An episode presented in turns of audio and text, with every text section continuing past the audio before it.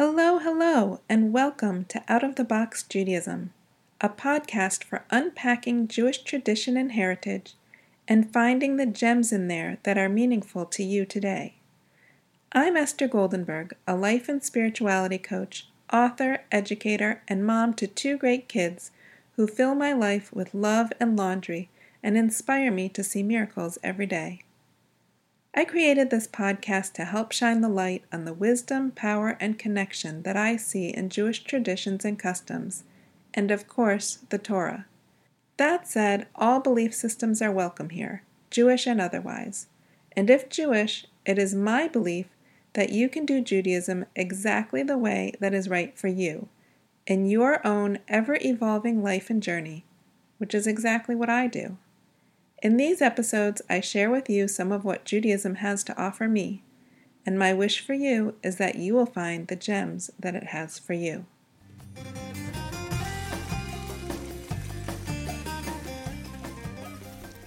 Hey, everybody! Welcome to a special holiday episode of Out of the Box Judaism. I'm your host, Esther Goldenberg, and I am here today to talk to you about Passover because that is the holiday that is upon us. We are now hours away from Passover, or maybe you're listening to this during Passover. You can listen at any time of the year. It's still relevant, although this might be the most relevant time of the year, to be honest. I'm just saying. Um, but, you know, it's always interesting. And an interesting thing about Passover is actually we talk about it, we do talk about it all year long because it comes up in daily prayers, it comes up in Shabbat rituals, it comes up all the time because it is the time when the Jewish people became a people. So, this is a big one, folks. Um, and I'm going to take just a few minutes to talk about a few Passover questions because some people don't know this, but Passover is really a holiday for asking questions. You might know that the Haggadah, which is the book that we use during the ritual meal, which is called a Seder, has four questions in it, um, called the Four Questions, or in Hebrew, Manishtana.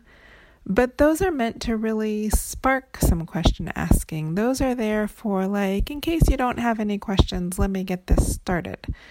It's that kind of a thing. So really, Passover is a time to ask a lot of questions, have a lot of great discussions, and see where it takes you. So, today I want to start with the things that are on a Seder plate and ask some questions. Okay, so the Seder plate generally goes in the center of the table and it holds some ritual foods for the meal. One of the things on that plate is in Hebrew called zroa, or a shank bone. And uh, this has two symbolic meanings. One is an outstretched arm, because that metaphor is used when talking about God bringing the children of Israel out of Egypt with an outstretched arm. And then the other thing that it symbolizes is the blood that the children of Israel put on their doorposts before leaving Egypt. And this marked their doorposts and their homes as the home of a house to be passed over during the 10th plague, which was the killing of the firstborn son. Um, and that was to happen only for the Egyptians. And how would the angel of death know if your house was an Egyptian house or a house of one of the children of Israel? Well, you needed to mark your house. And so what they did is they had a a sacrifice, the paschal lamb, and used some of that blood to mark their doorposts. And so we have this zroah, this shank bone on the Seder plate to also symbolize the marking of the doorposts because of the blood of the lamb. In many houses, including my own, we do not use a shank bone, we use a beet. And the beet holds the same symbolism as I'm sure you know, it is bright red. Of course, beets come in other colors too uh, golden beets, whatever. A bright red beet, a roasted beet, to symbolize that um, marking of the doorpost, the redness of the marking of the doorposts, where the children of Israel said, Hey, I'm one of the children of Israel. I'm counting myself among the children of Israel. Please pass over my house. So I want to ask you a question about this, which is what are you willing to stand up and be counted for? Okay, the children of Israel stood up and marked their doors and said, Count me in as an Israelite. I'm in for this whole whatever it's going to be, right? They didn't know what it was going to be exactly, but they wanted to be counted in. So, my question is what are you willing to stand up and be counted in for? Let's move on to something else on the Seder plate the egg. So, the Seder plate has a roasted egg, and that egg symbolizes the Passover sacrifice. Now, um, so there was, as a part of the holiday, a ritual of sacrifice. And when we think of sacrifice, generally we think of two things. One is, oh, I have to sacrifice this for something else. I'm giving up something for something else. And then the other kind of sacrifice is a religious sacrifice of like probably, you know, involves cow blood or something like that, um, dead animal in some way. So, but the word sacrifice actually comes from the Latin word that means holy, sacred, right? We can get that sacrifice, sacred. So the egg reminds us of this sacred ritual that was used for uh, an act in an attempt to become closer to God. So, my question to you is what brings you the feeling of being closer to God? Moving on to the next item on the Seder plate, we have maror, or the bitter herbs. So, the bitter herbs can be um, represented by a number of different things. You might see horseradish, that's pretty common. You might see lettuce, kale.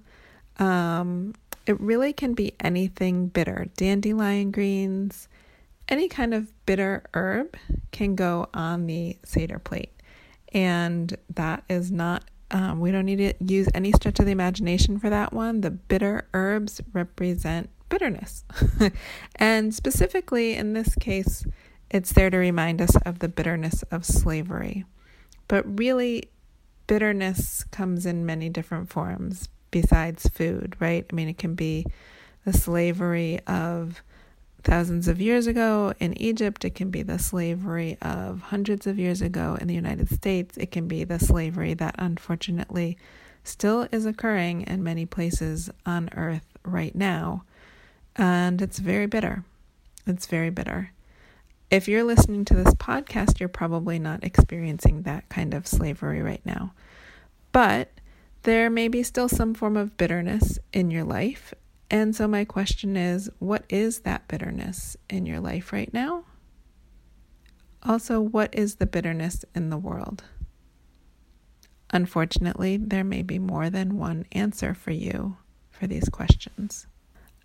On the Seder plate, we have something called charoset, which is the opposite of bitter. It is sweet. And there are many different recipes for charoset. This is a great joy of Passover is having the charoset, having leftover charoset. That's also a wonderful joy. Um, and some people will have even more than one recipe for charoset at their table. And it could depend on your tradition. It could depend on, you know, what kind of an adventuresome cook you are. Typically, the Ashkenazi or Eastern European Jews will have something that is apple based, maybe with apples and cinnamon, grape juice or wine, and maybe walnuts, but an apple base. And then Sephardim, or the Jews of Spanish descent, originally will typically have something that is based more in dried fruits. So dates, figs, um, made into a kind of a paste. And just really any charoset recipe is so sweet and delicious. You can't go wrong. Um, and that charoset represents sweetness, actually. Um, many times it's talked about as representing the mortar between the bricks because it sort of can remind you of that consistency. Um, but it's also very sweet. It's very sweet. And when we eat the charoset, the sweetness, with the bitter herbs, one of the things that we're reminded of is that generally speaking, There's always some sweetness with the bitter. There's always some bitter with the sweet. And when you put them together on a sandwich, which is a part of the Seder meal, it's sometimes hard to distinguish where one begins and one ends, which reminds us that in life also we just have this mixture of sweetness and bitterness, and it's all there, different proportions sometimes, it's all there. And my question around the charoset is this What is the sweetness in your life right now? What is the sweetness that you notice in the world? And just like the question around the bitter herbs, um, hopefully this one has multiple answers as well in terms of the sweetness in your life and the sweetness in your world, or in the whole world. And now let's talk about karpas, which is the vegetable that is on the Seder plate, usually a green vegetable. This is something that represents growth. It could be parsley, it might be celery, it might be potatoes, uh, something that grows from the ground, typically green. And during the Seder, we dip it in salt water to remember the tears that we shed during slavery. So we have this combination of the new spring growth and the tears of mourning. And so, along with that, my questions are what is your new growth this year? Here we are in spring. It's a great time for new growth. It's a great time for planting seeds. What is your new growth this year? And what are you leaving behind that you mourn? What's your salt water that you mourn even though you're moving forwards? Finally, what I mentioned are the traditional items on a Seder plate, but lots of people add things to the plate for the opportunity for more symbolism. So here are just a couple of examples. Some people will add an olive to represent peace. Some people will add an orange or orange slices, and I've heard two meanings for this. One is a feminist interpretation that it's there to represent equality, and the other is that it's there to represent Israel because there are lots of oranges grown in Israel. Another example of an added item could be fair trade chocolate. And this is there to represent the child labor that still goes on in this world, as well as our choices for buying fairly sourced food that is made with kindness, grown with kindness, harvested with kindness. So, what might you add to your Seder plate this year? You might want to add an additional item, and if you do, what is the symbolism for that item? So, those are my questions for you this Pesach, this Passover. More than four. Hopefully, a few things to think about. Hopefully, you will generate your own questions. If you feel like writing back and let me letting me know the answers to your questions, I'm always happy to hear from listeners. You can reach me at esther at outoftheboxjudaism.com. You can also find a link to reach me at the website, outoftheboxjudaism.com. And I wish you a very, very happy Chag Sameach, a happy holiday, a happy Passover, and I look forward to talking with you next time.